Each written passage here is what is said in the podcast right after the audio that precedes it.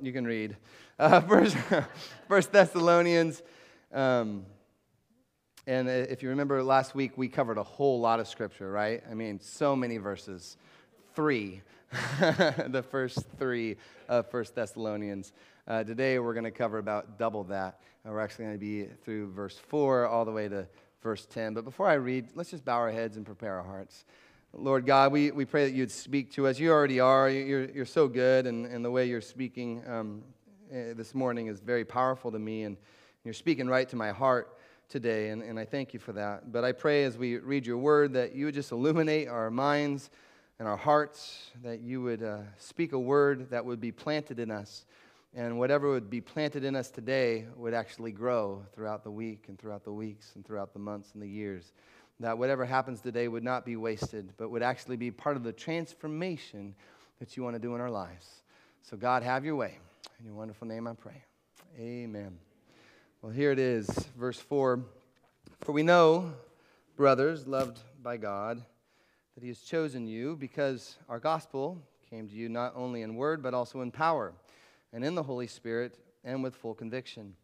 You know what kind of men we proved to be among you for your sake, and you became imitators of us and of the Lord, for you received the word in much affliction with the joy of the Holy Spirit, so that you became an example to all the believers in Macedonia and Achaia.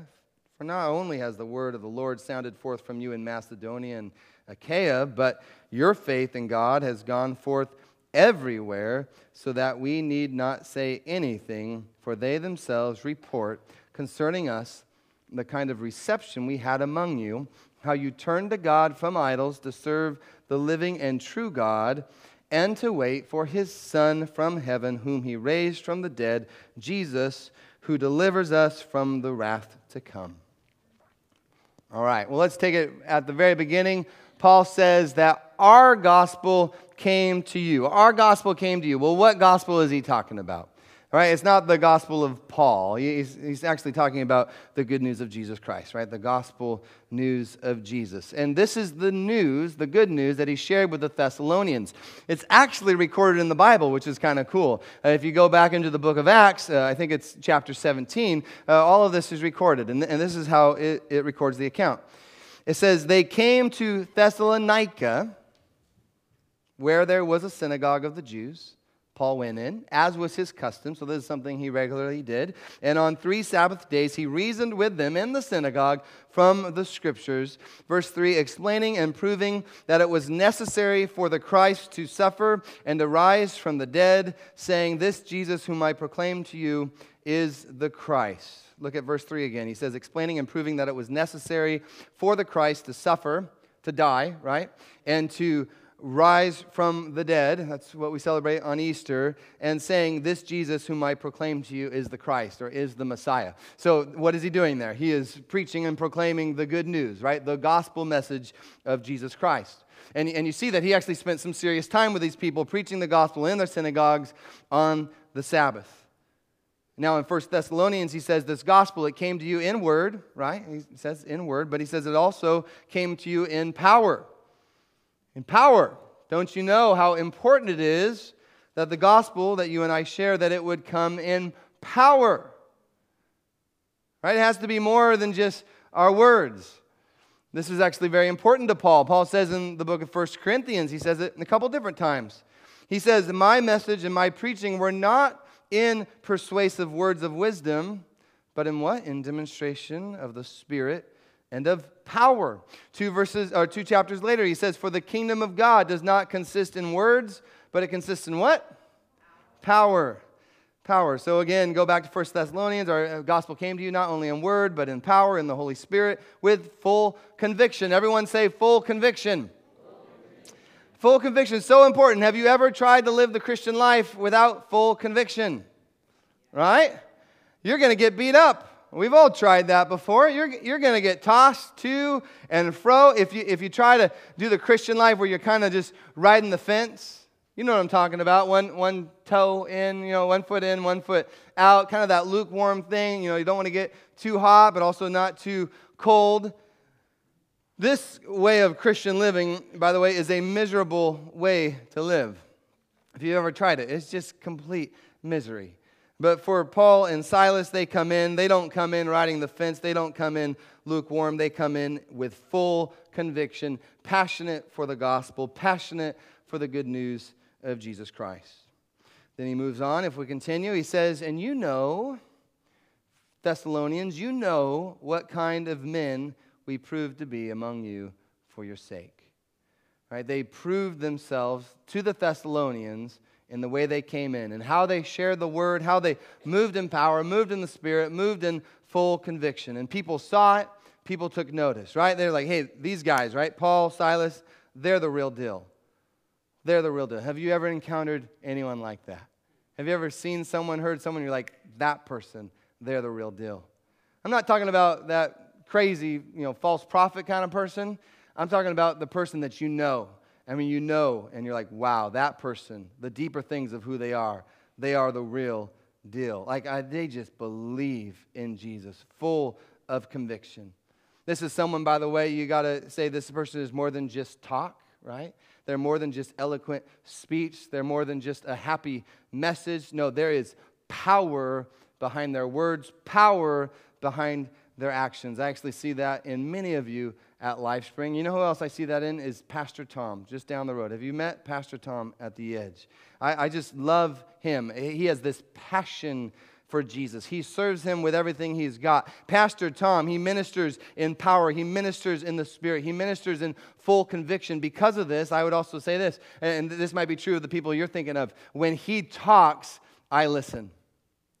Do you have anyone in your life like that? When they open their mouths, I just kind of get quiet and I listen. Micah and I were actually in a meeting with him earlier this week, and he, he was just being honest and transparent about some stuff. And it was moving, church. I mean, as he was speaking, as he was sharing with this group of pastors, we all just stayed silent and we listened. Again, if you have anyone like that in your life, it is so powerful. And again, this is Paul and Silas. But then look what, what happens in this passage. So, as the Thessalonians, as they listen to Paul, as they watch Paul, they become imitators of Paul. That's what the scripture says. But not only imitators of Paul and Silas, the scripture says they became imitators of the Lord. Imitators of the Lord. This is something we just got to understand as Christians. The Great Commission, we've all heard and read the Great Commission. We're familiar with the Great Commission, right? To go, therefore, make disciples of all nations. A part of that going and making disciples of all nations. A part of this discipleship process, it seems to me at least, as I read the scriptures, is being an example for others to follow. I don't even know if I like that, church. right? I don't, and I don't think, by the way, it's something that you ever get comfortable with. But you see it in scriptures. You see it in scriptures like 1 Thessalonians, where Christians come in, like Paul and Silas, full of conviction, full of the power of God, and they set an example of what it looks like to follow Christ. And then others actually follow their example. You see Paul talking about this in 1 Corinthians chapter 11. He says, Follow my example as I follow Christ. Follow the example of Christ. And, and we need to take this serious because a part of making disciples is this is this example and following an example. I actually shared just a little bit on this topic when I had the privilege of uh, giving a talk, giving a speech to the president of Foursquare a couple years ago, uh, to Glenn Burris. Glenn Burris was there, and then it was the um, supervisors of all the districts in our nation. So there's about 20, 30 people in the room, and, and this is the message.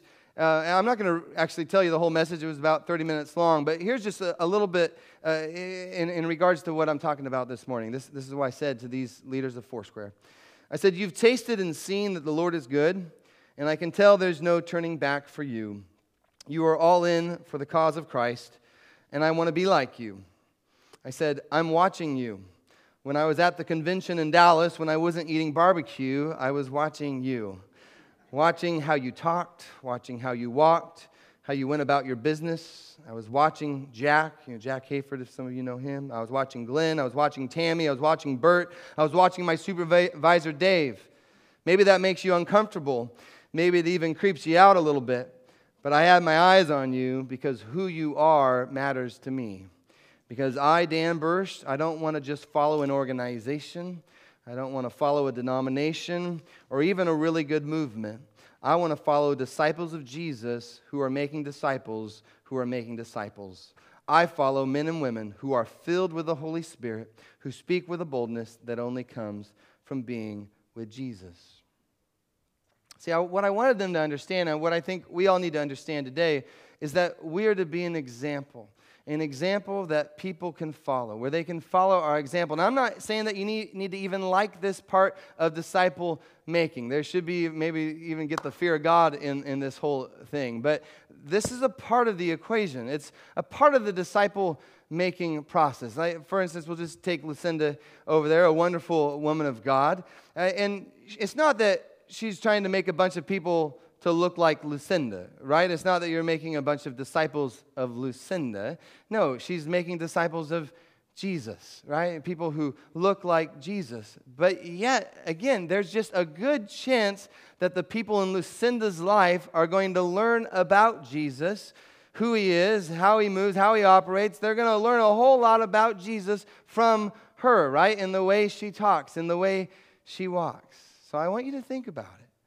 This is so important. I hope we take this serious. What do you want people to learn about Jesus? And what do you want people to learn about being a Christian from you? From you.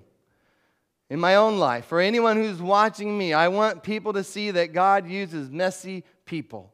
Hallelujah right? That he uses people even while they're still in the process, right? While they're still in the journey. If you're here any length of time, you're going to hear me talk about the process and talk about the journey all of the time because it's a passion of mine, right? I want people to know that you don't have to wait until you have it all figured out for God to use you mightily for his plans and his purposes. I mean, if one message shines from me, I just hope it's this God uses messy people. And, and, one of the reasons I'm so passionate about this is because I grew up seeing pastors as almost like that fourth member of the Trinity.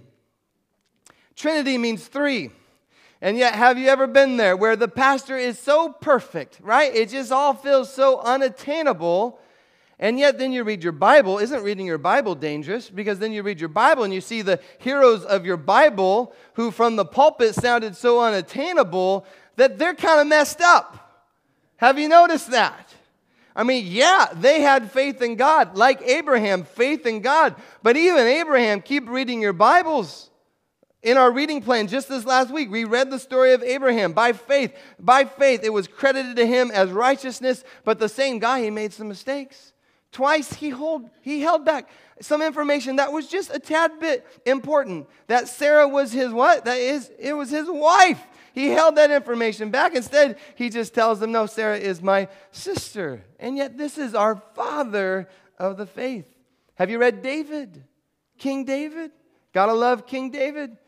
The Bible says that David, he is a man after God's own heart. And yet he has this affair with Bathsheba. Remember that affair? Sometimes we don't teach that part, but it happened. But he even uses that affair. Who was born from Bathsheba? You remember? Solomon, King Solomon. And, and, you know, I guess you could read those stories and just be disgusted at all, man, these terrible men and these terrible women. Just look at all these terrible people who did these terrible things. Just close that door in disgust. But for me, I mean, don't get me wrong, but that's kind of encouraging, right? It's kind of encouraging that God uses extremely flawed people in powerful ways. I'm not, I don't want to follow their examples of sin, but I'm extremely thankful that God uses messy people. And I want people to see that in me, that I'm not perfect. And, and so, in that regard, I'm pretty honest. In fact, I don't even realize how honest I am anymore. But another senior pastor, when they come in and they hear me preach, they'll just be like, wow, like you're really out there. And just kind of, just kind of Speak it out. But you know, hopefully through all of that, church, I just hope that the people around me have that opportunity to learn just a little bit about what it looks like to be a disciple of Christ, that you don't have to be perfect, right? You don't.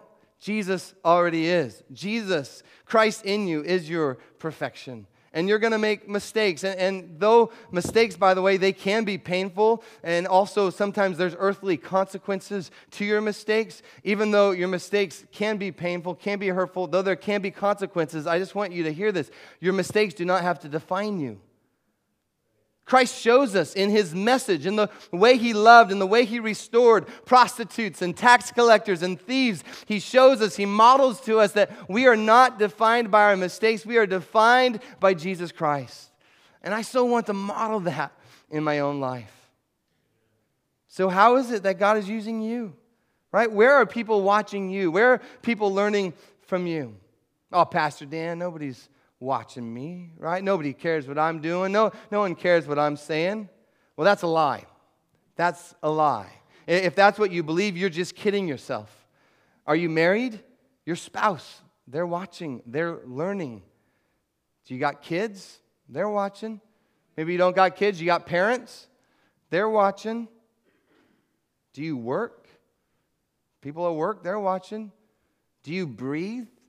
If you're breathing, the people around you, if you're not just in your room all day long, the people around you, they're watching, they're learning at the grocery store, gas station, in traffic, social media.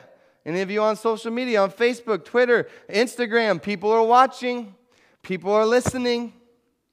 And again, to drive this point home for Paul and Silas, they came in with such conviction with the word in power in the spirit that the people in Thessalonica, they were watching and they received the word and they received it in much affliction with joy, but they received it and they became imitators of them and imitators of the Lord. Right? They saw what Paul and Silas had to offer in the midst of those hardships and trials, receiving it with joy, imitating it, putting it into their own lives. The Thessalonians began to follow hard after the Lord, full of conviction, full of the power, full of the Spirit. And as you read your Bibles, it goes on to say this the Thessalonians.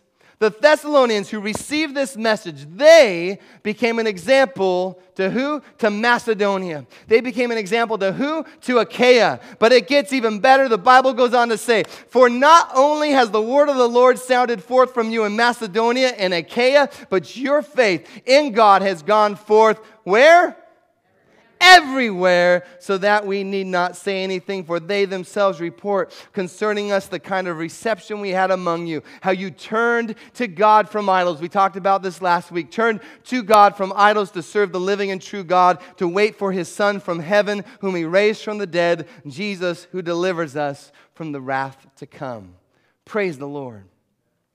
But I hope you understand that this is some big stuff, LifeSpring. This is some big stuff.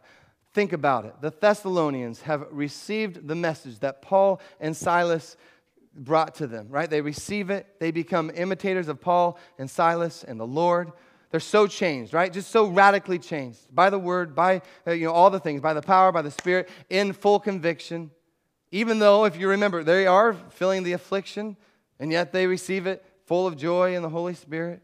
But they receive it to such an extent. We got to understand this they received this good news, this gospel of Jesus Christ, to such an extent that they are now shining the light of Christ in much uh, the same way that Paul was shining the light of Christ. But now they are shining so bright. Their lives have been so radically changed by the good news gospel of Jesus Christ that now others, right? Stay with me here. Others in Macedonia, Achaia, and beyond, they are now imitating who? They are imitating the Thessalonians. Do you see that? They become the example. I hope, you're, I hope you're tracking with me. Do you see the Great Commission where disciples of Christ are making disciples of Christ, who are making disciples of Christ, who are making disciples of Christ? Let's be honest. I mean, that's how most of us got here. Most of us. We're part of a 2,000 year long chain of disciples making disciples. We watch others, we learn from the example of others, and we begin to follow them as they follow Christ, becoming more like Christ. But then others begin to watch us. They watch the change, they watch the transformation, they watch the power in our lives. As our lives become more and more like Christ and more and more point to Christ, more and more reveal the goodness and glory of Christ, others watch us. And if they're willing to receive the good news, then they become more like Christ. Now, some of us, maybe there was nobody like this in your life and the Lord just spoke to you. Maybe you're walking on the road, the Lord speaks to you, and you said yes to Him, and, and now you follow Him. And by the way, that happens, and that happens a lot.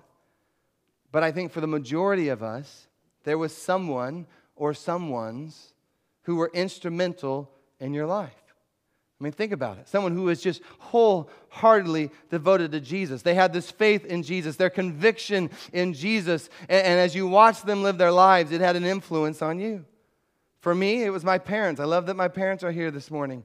It was my Aunt Sonia, who's also here this morning. It was my siblings. It was my, uh, my college ministry leader at the University of Wyoming. People in my life who were just so full of the Word, full of power, full of the Spirit, full of conviction, and how they lived for Jesus. I mean, it had a great influence on my life. Again, just think about who that was for you. And I want you to think about them by name. Think of their name. What was their name, church? Maybe it was a grandma. Maybe it was a teacher. Maybe it was a neighbor. Maybe it was a friend. Think about them by name. But then, once you got their name, you probably don't know the answer to this next part. But I want you to think about the person that was influential in their life, right? Who set the example in their life. Who was the person that influenced my parents? Who is the person that influenced my siblings? Who set the example for my Aunt Sonia? Who set the example for my college ministry leader? Because that person and their life, how they lived, how they talked, how they walked, whoever that person is, someone I'm probably not even going to meet on this side of heaven. Can you see how their life had a great impact on my life? For all of us, I mean, I hope this challenges us just a little bit to consider how we are living our lives that how you are living, it matters. It matters. I mean, take an honest look at your life. I, I, don't think we understand how powerful we are. My brother, he tells his congregation this often. He says, You are more powerful than you realize, either for good or for evil. And for your life, are you living a life that is powerful for good, that is full of the power of God? Are you living your life full of conviction, full of the Word, full of the Spirit? Are you willing to play your part in the Great Commission? If there was a chain, just visually think a chain that started with Jesus 2,000 years ago and just went from generation to generation to generation, are you willing to be a Jesus shining link in that chain? Hallelujah. Are you willing to play your part? In church, I mean, beyond us, even as individuals, as a church, are we, Lifespring Church, willing to faithfully play our part in the chain of the Great Commission? You know, as much as we have received, we've received so much, church. The fact that we are a church, it's a miracle. It's a miracle of God. I mean, think of all the people who, who just spent so much of their lives, so much effort to make this even a possibility, to make it a reality. Pastor Steve Shell of Northwest Foursquare, who sent us here. Pastor Chad and Yvonne Skilperwart, who gave up so much to plant this church. People who invested years of their lives to make this a special, special place. Ed and Carol Vandermeulen, Dan and Marion McGonigal, Adam Henderson, Ray Wright, Early Nod. The list goes on and on of the people who poured into this church so that you and I could be here today. Come on. Let's grab a hold of what they have offered us. By the grace of God, let's grab a hold of that gospel, the good news of Jesus that was so exemplified in their lives, their lives that were filled with conviction, right? Their lives that were full of the word and power and the spirit. Let us carry the good news of Jesus Christ forward to the next generation. Let us grab a hold of what they offer us, what God by His grace offers us, and may we teach and preach the good news of Jesus Christ to anyone who might receive the good news of Jesus Christ, to anyone who might listen, anyone who might open their ear. May we be ready to pass on that torch to the next generation. I mean, come on, Lifespring, the church of Thessalonica they became such an example. I was just getting goosebumps all week when I was looking at this. They became such an example to the believers in Macedonia and Achaia, their faith in God. I mean, that news, it spread. And it's hard to get news to spread back then. They didn't have the internet, but yet the news of who they were, it spread everywhere. I mean, with shake, with trembling, could we just say, God, if it might be according to your plans and your and your purposes, could Lifespring Church be that church? Could that be said of us? Could that be said of us? Lord, if it doesn't ruin some great eternal plan like my mom used to pray, could that just be said of us? that we would have so received your word, so received the good news of Jesus Christ, that we would become an example to everyone around us. This church, how you and I live, every one of us in this church, how we live, how we talk, how we walk, it would be an example, not just in our town, not just in our state, not just in our nation, but to the world. And what is the example? Remember what Paul says right at the end of the passage. He says, How you turned to God. You turned to God from idols to serve the living and true God and to wait for his Son from heaven, whom he raised from the dead, Jesus, who delivers us from the wrath to come. Let us carry that torch. Let us turn to God from idols, right? Each one of us just resolve, just take an inventory in my own life, just resolve, each one of us, resolve to turn from the things of the world that try to steal our worship, turn from the idols of this world that try to steal our affection, but instead turn and wholeheartedly follow, wholeheartedly serve the living and true God. And this is my prayer for us, church that our lives, as messy and broken as they sometimes look and feel, that our lives would be lived full of conviction by the power of God, so that our lives would be an example to everyone we meet. That's my prayer for us, church. That in us, people would see that saving power of Jesus Christ. And maybe, just maybe, some of them would receive the good news of Jesus Christ for themselves so that we could make disciples of Christ, who make disciples of Christ, who make disciples of Christ until he comes back. And I hope he comes back soon. But until he does, we'll make disciples of Christ. Let's pray. Lord Jesus, I pray that your word today would challenge us, that each of us have a part to play in this great commission that you called your disciples, your friends, those who were so close to you, to rise up in faith and to go out and to tell the world about the good news of Jesus Christ. Lord, in many ways, we are here today because that message has been carried forth for the past 2,000 years. And though we wish those around us would have received that word, some of us have family and friends and neighbors that we so wish and so desire to receive that word. Even though, Lord, for my life, I have received it. I have said yes to you, God. And many of us in this room have said yes to your word, have said yes to the good news of Jesus Christ. And Lord, for those of us who have said yes, I just pray right now that we would not stay silent about the good news any longer. That we'd receive, Lord, but we'd also give. That we'd receive, but we'd also give that we'd receive this salvation that you offer, God, this freedom that is found, the, the freedom from sins, the forgiveness of sins, the eternal life that only Jesus offers. But that, God, we wouldn't hide it any longer. We wouldn't hide it, keep it quiet, keep it hidden. But we would shine so bright that the world around us would take notice.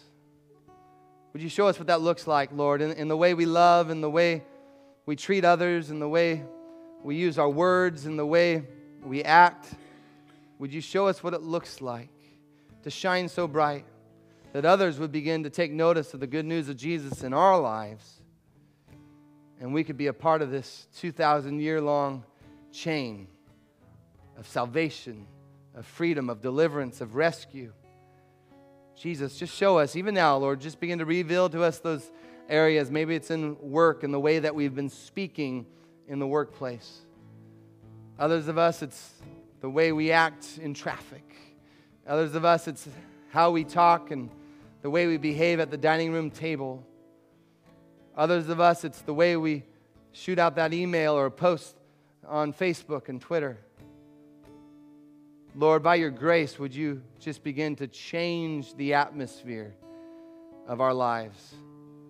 Just change the atmosphere that people could even begin to be just kind of confused by us, confused by our willingness to go the extra mile, confused by our willingness to forgive, confused by our willingness to offer grace and mercy and love. Thank you, Jesus. Thank you, God. This is a new season at LifeSpring in so many ways, a new season. We're excited. It's so much bigger than any one of us. It's, it's a bigger move than a pastor or a congregation. It, it's something you're doing in our community. But we want to be a part of it. We say yes to our part, Lord. Just like you began to spread just throughout the regions uh, during the times of Paul and Silas and the other disciples and apostles, I pray, Lord, that your good news would begin to spread like never before in our region and in our world. Lord, just let it be. In the mighty name of Jesus, let your word go forth. Let, let there be seeds planted that would begin to take fruit and bear fruit, Lord.